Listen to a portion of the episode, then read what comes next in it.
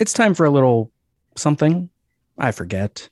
My notes say I'm Professor Robert E.G. Black, and I'm here with fellow Movies by Minutes podcaster Chris Frain, and it's time to discuss Eternal Sunshine of the Spotless Minute. But they're erasing me, and I have no memory of any of this.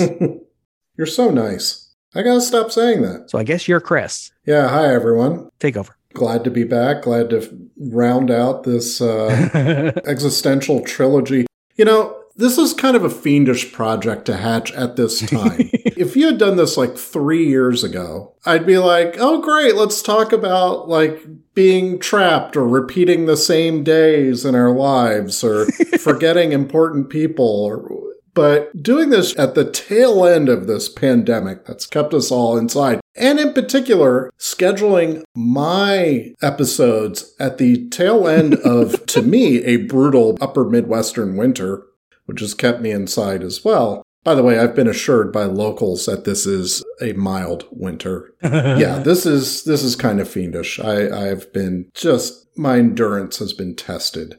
And then it's okay, let's talk about existentialism in, in film. yeah. Let's talk about existence itself.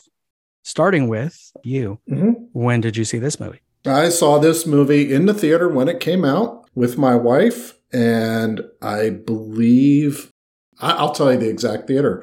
It was the theater that is part of the Hinkle Family Fun Center, which that setting alone could have been in this film. It was a dilapidated laser tag, drive go karts around kind of place Nice. that also had a movie theater in it. Uh, And this is in Albuquerque.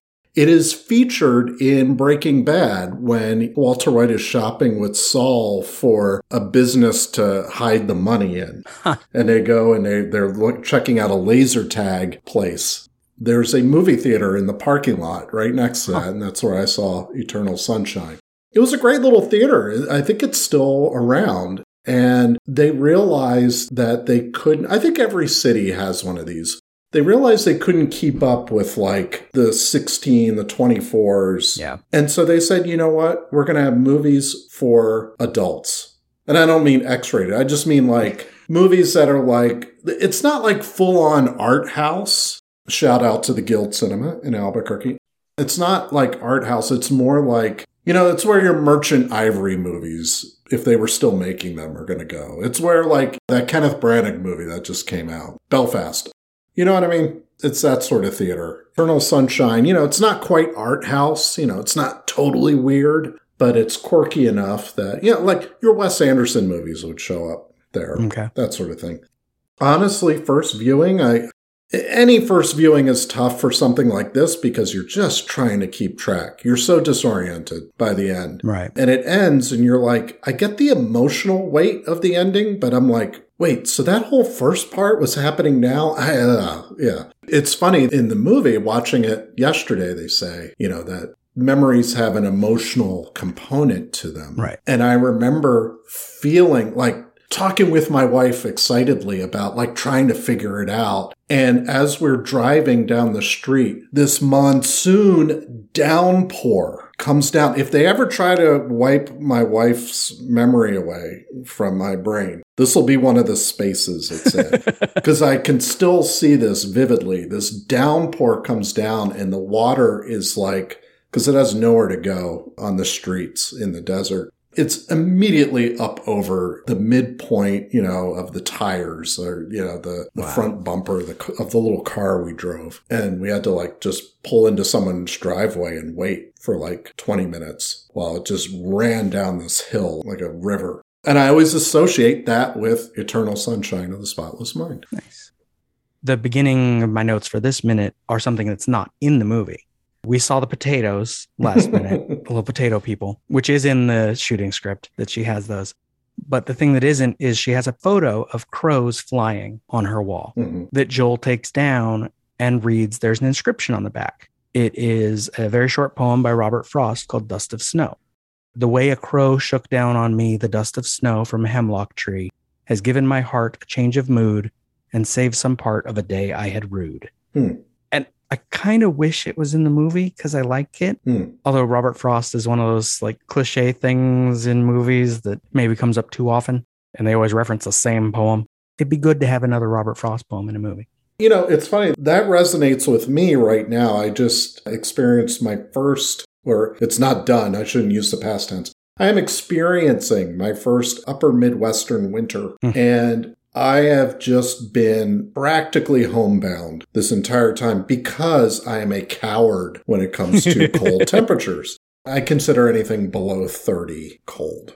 And my wife is such a adventurous soul and nothing bothers her. And she's been running around like going to different parks and so she's very outdoorsy, taking all these amazing pictures of frozen lakes and things like that. So my resolution next year is to embrace winter.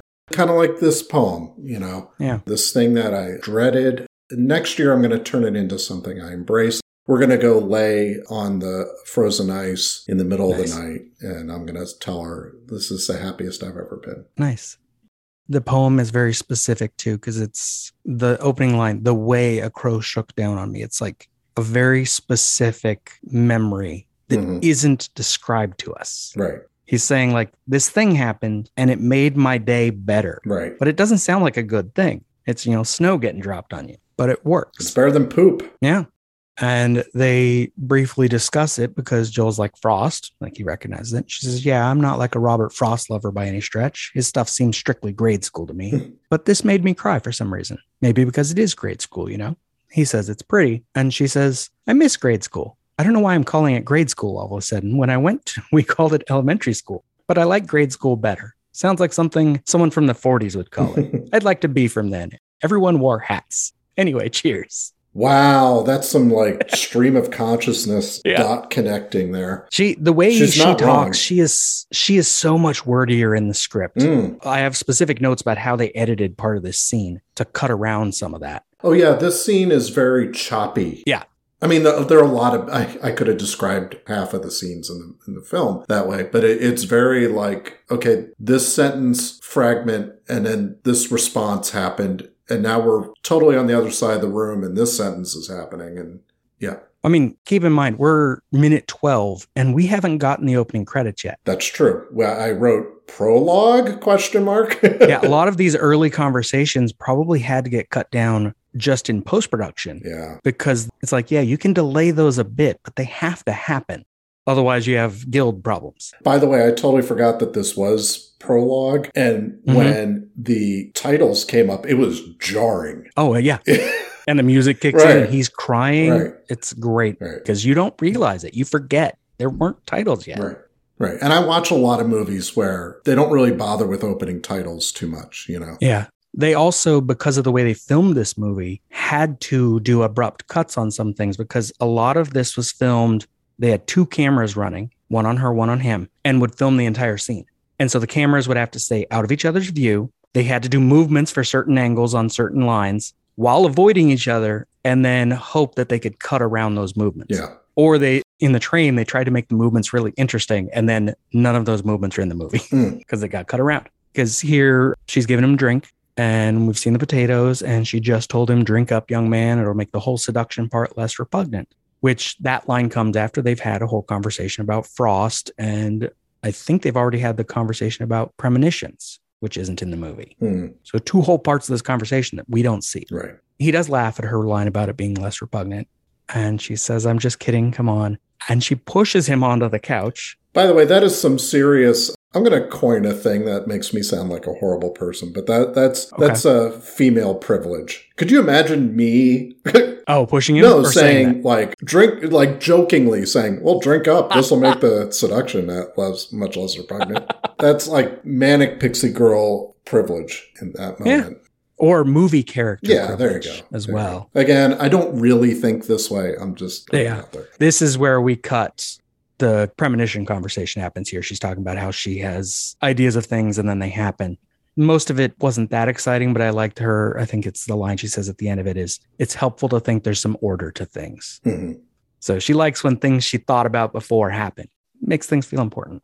You know, there's some there are things in my life that I, I feel the same way about. To a detriment. Like where I'm like, I bet I have a cavity in that tooth. And it makes me almost feel better that like I go to the dentist and they go, Yeah, you have a cavity. Yeah, you were right. Whereas I've been to the dentist swearing that I have a cavity and they go, Oh no, it's probably your gums just a little sensitive or something. I'm like, wait, but that means that pain can happen anytime. All right, you don't want to I don't want I don't want to deal with that. Just It needs to have a cause. right, right. Fix it. And so in the film, we get an abrupt cut here to them already sitting on the couch, seeming like they're already bored of their conversation Hmm. because they skip two parts of the conversation.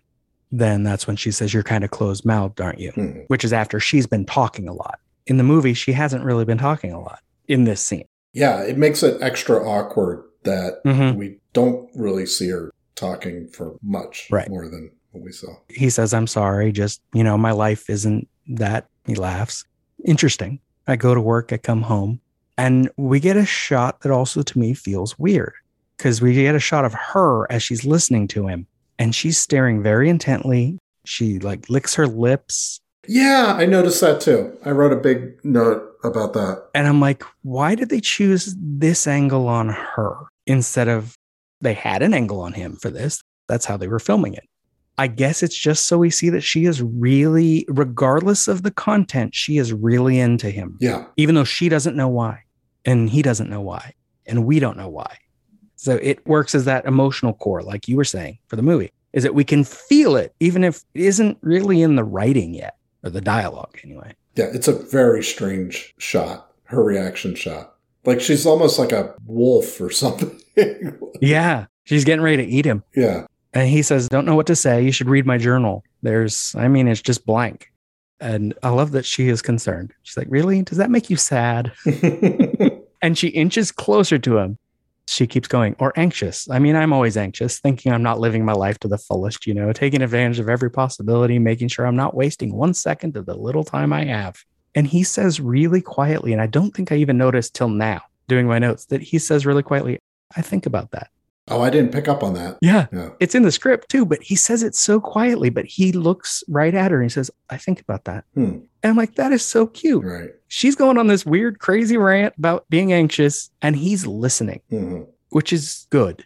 They may have problems, but in this moment, I think they're doing okay. In the last two years, I can really relate to his comment about there's not much to say. I go to work and I come home. Mhm. And I know I am not alone in that. Yeah. These last two years, I just, you know, and part of it, before there was a vaccine available, I could say, hey, look, it's a dangerous world for me. Right. And then I got the vaccine, and I remember telling my wife, you know what? You're going to see a new side of me that you've never seen. I'm going to be the most gregarious, you know, I'm going to set this town on fire. And I immediately went back to, no, it's still dangerous out there. And I'm just going to, and none of my friends really want to hang out in this environment. I live in LA, right? I used to go in theaters to three or four movies a week, like the couple years right before the pandemic came. Did you have that movie pass or whatever it was called? Yeah. I had the movie pass. I had then the AMC version of that after that died. And now I almost went to a movie a couple weeks ago. and then in the moment, I was like, yeah, I don't want to go sit in a movie theater. I don't know who's there. And it's not that I think I'm going to get sick. I got the vaccine. I got the second dose. I got the booster. I wear a mask or two. But I, it's like I let my anxiety Yeah. win for a couple years. Yeah. And now it's like, you know, we can just live like this. Yeah. Like I'm teaching from home. And one of my classes, that is really annoying me because it's a small group communication class that would do really well with like being in the room, forming groups on the spot to discuss things.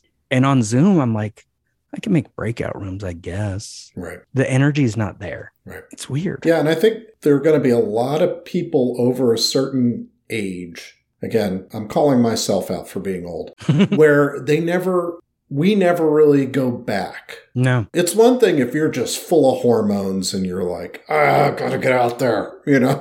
Yeah. Good for you. But like, I'm just like, yeah, I, I, and I'm not happy about it. That's the thing. And that's where this hurts is when he said that, I was like, yeah, that's what I've become. Yep. And I'm not happy about it, but I'm sorry, listeners. Yeah. And even his, he doesn't even know why. His is even worse. Just two years of his journal are gone. And he's like, I haven't had an entry in two years. Like, Yeah. And he's what's supposed to be I'm, I'm guessing 28, the character. I mean, I know Jim Carrey was older than that. And like you don't lose track of that, or you assume you were like so depressed for the last two years that you didn't ever think to write anything down. Yeah. Which is weird in the moment, but later maybe you'll think positively, but like, oh, well, now I feel good. I want to write something down. But then he meets Clem and Right. goes a whole other direction. Okay. Have you ever had a blue ruin? I don't think so. I have not, and I am intrigued after reading about what it is. What is it? This is from ginbrew.com. Blue Ruin is a robust, assertive, juniper forward blend that will appeal to traditionally minded gin drinkers. Interesting. Its name harkens back to an epithet for gin used by anti spirits crusaders during the gin craze that followed Huh. England's glorious revolution. So we're talking late 1600s, early 1700s. Wow. Yeah, Blue Ruin is like calling someone a wino, or which is from the film. Right. Yeah, later. a wino? Wino? I love that. I love that exchange. However, unlike the original Blue Ruin that so frightened 18th century moralists, this blend's powerful evergreen notes are rounded out with herbal notes of rosemary and thyme. So the recipe for a Blue Ruin gin, lemon juice, cream de violette, Huh. some kirsch, Okay. some simple syrup, and orange bitters. You can also make it foamy, which I don't think they're doing here, No. by adding some bizarre process of adding egg white to it and shaking it up. Oh, that'd probably be too complicated. I mean, she's mixing it with her fingers, so Yeah. she's not breaking some eggs, too. I'm intrigued. I'm going to have a blue ruin sometime. Yeah, I've never had one. I don't really drink alcohol much anymore because, as you keep saying, we're old. and I take medication at night that doesn't go well with alcohol. So I don't drink much anymore, but I never drank gin very much. Yeah. So yeah, this drink never came up. And so far in the show, we've been referencing it in reference to the conversation that got cut out about Tom Waits and the song that references Blue. Ah, okay. So no, I've never drank that. And it does sound interesting. I don't know if it sounds good, There's only one way to know. right? And just like Groundhog Day, when I get to that minute, I may make myself a sweet vermouth on the rocks with a twist, Oh, right, right. which is a boring drink. yeah. It's very sweet, but also not that strong. So I could totally drink it. Yeah. We get to a wider angle and Clem is smiling. And that's because of one of the awkward cuts in the scene. She's not smiling. And then we cut and she is.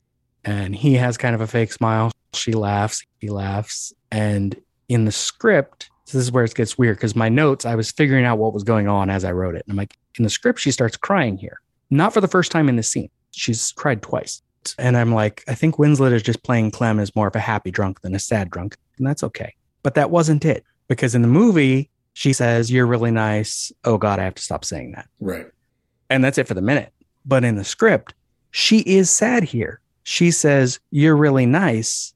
But then she says, I'm sorry I yelled at you before about it. God, I'm an idiot. And they have a whole exchange about the word nice. He says he uses it too much. She asks him what his goal is, and she offers up hers, which I think fits with like this show and that Titian painting and Ex Machina on Tuesday and Groundhog Day. Because she tells him, My goal, Joel, is to just let it flow through me. Do you know what I mean? It's like there's all these emotions and ideas, and they come quick and they change and they leave and they come back in a different form. And I think we're all taught we should be consistent. You know, you love someone, that's it forever. You choose to do something with your life, that's it. That's what you do. It's a sign of maturity to stick with that and see things through. And my feeling is that's how you die because you stop listening to what is true, and what is true is constantly changing, you know? Like, I wanted to talk to you. I didn't need any more reason to do it. Who knows what bigger cosmic reason might exist? And then she says, You're very nice. God, I have to stop saying that. And it, we get like the line that's in the movie.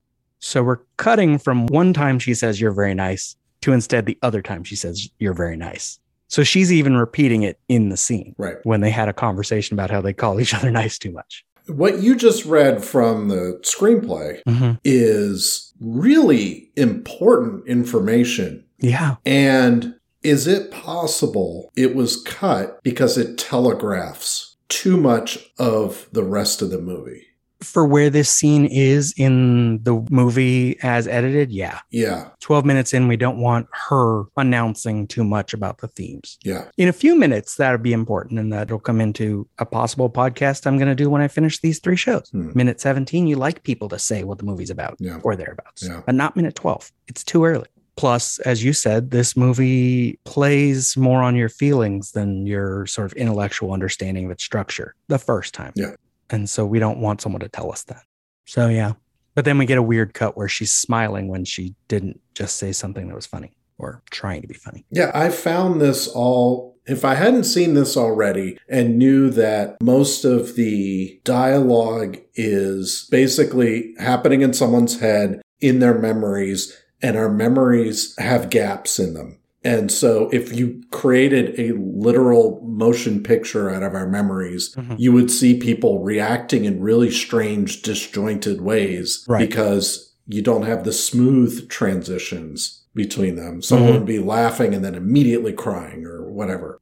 If I didn't know that that was already a theme in the, Huh. you know, on the second watch, I bet I bet you I was more thrown when I saw it in 2005 because I'm like, wait, why is she looking like that after he just said that? That's interesting also in that this part of the movie isn't in his head. Right. This is the other part, but maybe it works because so much of what is in his head has been edited to be super smooth and the transitions, they don't all make sense, but we understand them. We see them happen. Mhm. Whereas here, the fact that she has that smile maybe plays into like our sense of how uncomfortable this scene is, while also she's smiling, which should be good. Right. And he smiles, which should be good Right.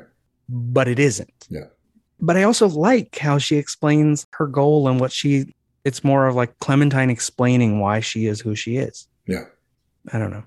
I like when she explains herself. The note that I had when she says, You're kind of closed mouthed, aren't you? And first of all, at least the way this is edited, she has given him almost no chance to speak Right. at all. And then secondly, that's kind of how I am when I'm around anyone who has and and they don't mean to be, but they have a there are certain people that have an energy level that is so high Yeah. all the time and they are just they are full of frantic ideas and emotions and whatever and and they want to tell you about it. And i have learned to not even try i used to i think try to match that energy and it would turn into this like bizarre shouting match you know? And now i've just learned like okay when someone's like that let them be like that don't shut down like Right. acknowledge them but like you don't have to talk if they don't want you to talk yeah. if they're going to fill the space and that's okay and so like i just looked at that and, and I, I said yeah that's how i'd be Especially if it's someone you know. If it's a stranger, it might be hard to gauge whether you should try to come up to her level or how you should interact with her. right I'm used. I mean, we've been talking about how you know lockdown and pandemic and staying home more. I think I'm in my head. I'm more Clementine, but outwardly I'm more Joel. oh yeah yeah This is how I end up with three podcasts that cross over with each other. Is I have crazy ideas, yep but then when I'm going to tell someone about, it, I'm like, well, there's kind of these things where I'm talking about these movies, and I'll I'll, I'll start muttering yeah and lose track because I, I don't want to make eye contact with people. oh I've, i'm terrible at that since pandemic I was terrible at that before. i avert my worse. eyes all the time Mhm. all the time and i noticed it, wasn't really a problem until i maybe six months in and i went out somewhere and was talking to someone and i realized i couldn't look at them Yeah. And then one of the few places where I will open up is in a classroom. Like I was on the speech team before I was a teacher. If you put me in front of an audience, I can be big. I can be energetic. I can do crazy things and whatever. But if I'm in a conversation one on one, I always tell my students that I'm feeling like you're going to be more likely to judge what I'm going to say. And then I admit that that's probably just me projecting because I'm judging everything everyone says to me. Yeah exactly. Yeah. But you put me in front of a large group i'm like at least one of you is really paying attention to what i'm saying and enjoying it. And that's all that really matters. I know that person's here and i don't have to make eye contact with them because i can look at someone else. I can look at the top of someone's head. I can fake it. So yeah the minute actually ends just with her saying god i have to stop saying that It's strange. This whole bit makes you also feel like, and especially when he leaves, I think in the next minute, like, did I just miss something? because he seemed miserable Yeah. that whole time, and yet he's walking on cloud nine as he leaves. Right. And yeah, it's just that weird choppiness. Keep in mind, basically, the last two years of his most emotional moments are gone. Right. So this is what's left. It's apparently going to take more than a day for him to feel like someone normal, maybe. Yeah. I relate very much to both these characters Oh, me too. me too. because of this. Yeah. I'm like, uh, yeah, I get that. She's too much. He's not enough. he feels bad about it. She feels bad about it, but they both feel good at the same time. That's my life. Kudos to the, I guess it's set dressers and production design for making her apartment match her character. Without being too over the top. Exactly. And without being the laziest thing. And I would not expect this in a Michel Gondry movie, but the laziest thing would have basically been to make her apartment stylish. Ah, yeah. You know, well, of course, they live in, it's supposed to be Long Island, but, you know, it's by extension New York. To make it very hip and very stylish. It's a mess. Mhm. That apartment is a wonderful mess of secondhand furniture and all sorts of trinkets and gewgaws and whatever, but they fit the character. Well, and also, though you use the word mess, I don't think it's messy. No, It's like where I am right now. There's stuff, and the stuff doesn't all go together. Right. And someone who walked in here would probably notice the messier aspects and the clutter. But I'm like, no, I know where that book is. I know where that thing is. I know where the scissors are. I know. It makes sense to me. Yeah. Yeah, Yeah. it has to. That's how I get through my day. I guess I, I shouldn't have used the word mess, but like it, it's eclectic. no, it, it's a good word Yeah. because it's like the nice thing. Right. Mess can mean different things. Right. And for some people, her place, that would be uncomfortable to sit in. But then we've been rewatching Friends recently, and there's that episode where Oh. the girl whose place was a mess and he sticks his hand in like food and he doesn't know what it is on her couch. Right. This isn't that. No, it's not that. No, it's not that. But I'm glad you brought up Friends. Friends was like the most unrealistic depiction. Um, I know I'm not the first person to say this Right. of young urban living. Mhm. And my biggest sort of fear, uh, it would have been a fear in the 90s actually, is that it was leading people on to think that's what you deserve when you're a 20 something living in New York. And it's like, oh my God, you have no idea no. and not just New York, pretty much any major city, you're going to be lucky to get a studio apartment without a roommate. And all of their stuff was stylish. Yeah. And that's that is a trend that with a few notable exceptions has continued to this day, mostly in television. Oh, yeah. But in, in movies and romantic comedies, that's also a very easy way to conceive of what someone's apartment looks like. Yep. Is just go with whatever the style is at the time, you know, make everything look like it was bought yesterday Mhm. at the same time. When you want it to fit together well enough that we don't always notice it Right. Right. because we're going to be spending a lot of time in that same set. Right. We're not in her apartment very much in this whole movie. It is the most realistic depiction I've seen of this is where this person would live for sure. Mm-hmm. Yep. Anything else on the movie or the minute? I started thinking about what I would use lacuna if lacuna existed. Oh, yeah, yeah. And I really, gosh, this kept me up last night. I'm, I'm not going to lie. I don't think I could ever erase people from my memory. And there are people who I have not gotten along with. It tends to be concentrated in rando bullies from middle school and elementary school that, yeah, if they didn't exist and if the memories that they created for me didn't exist, I'd be happier, sure. But I'm going to put a little spin on this. What I would use lacuna for is to erase the memory of things that I've done that were either embarrassing for me or somebody else or hurtful Yeah. for especially other people. In some cases, it's been me just being ignorant.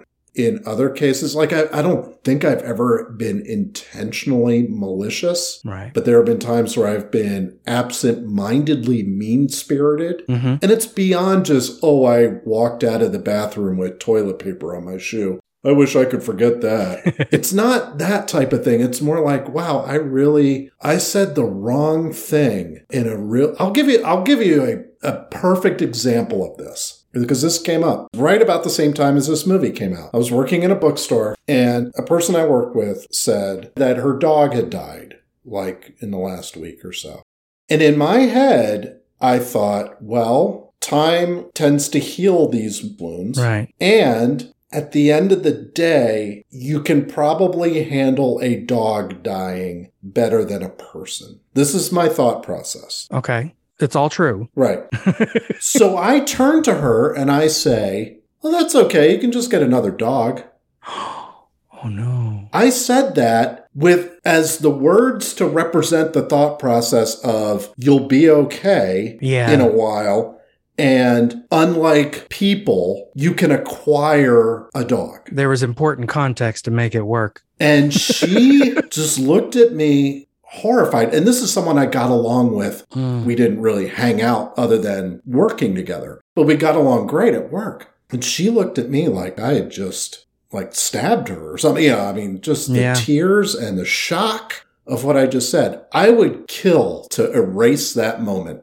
And I would like to erase it from her memory if she still remembers it and my memory for sure, because it to this day it causes me pain that I said that. And I couldn't explain what I meant.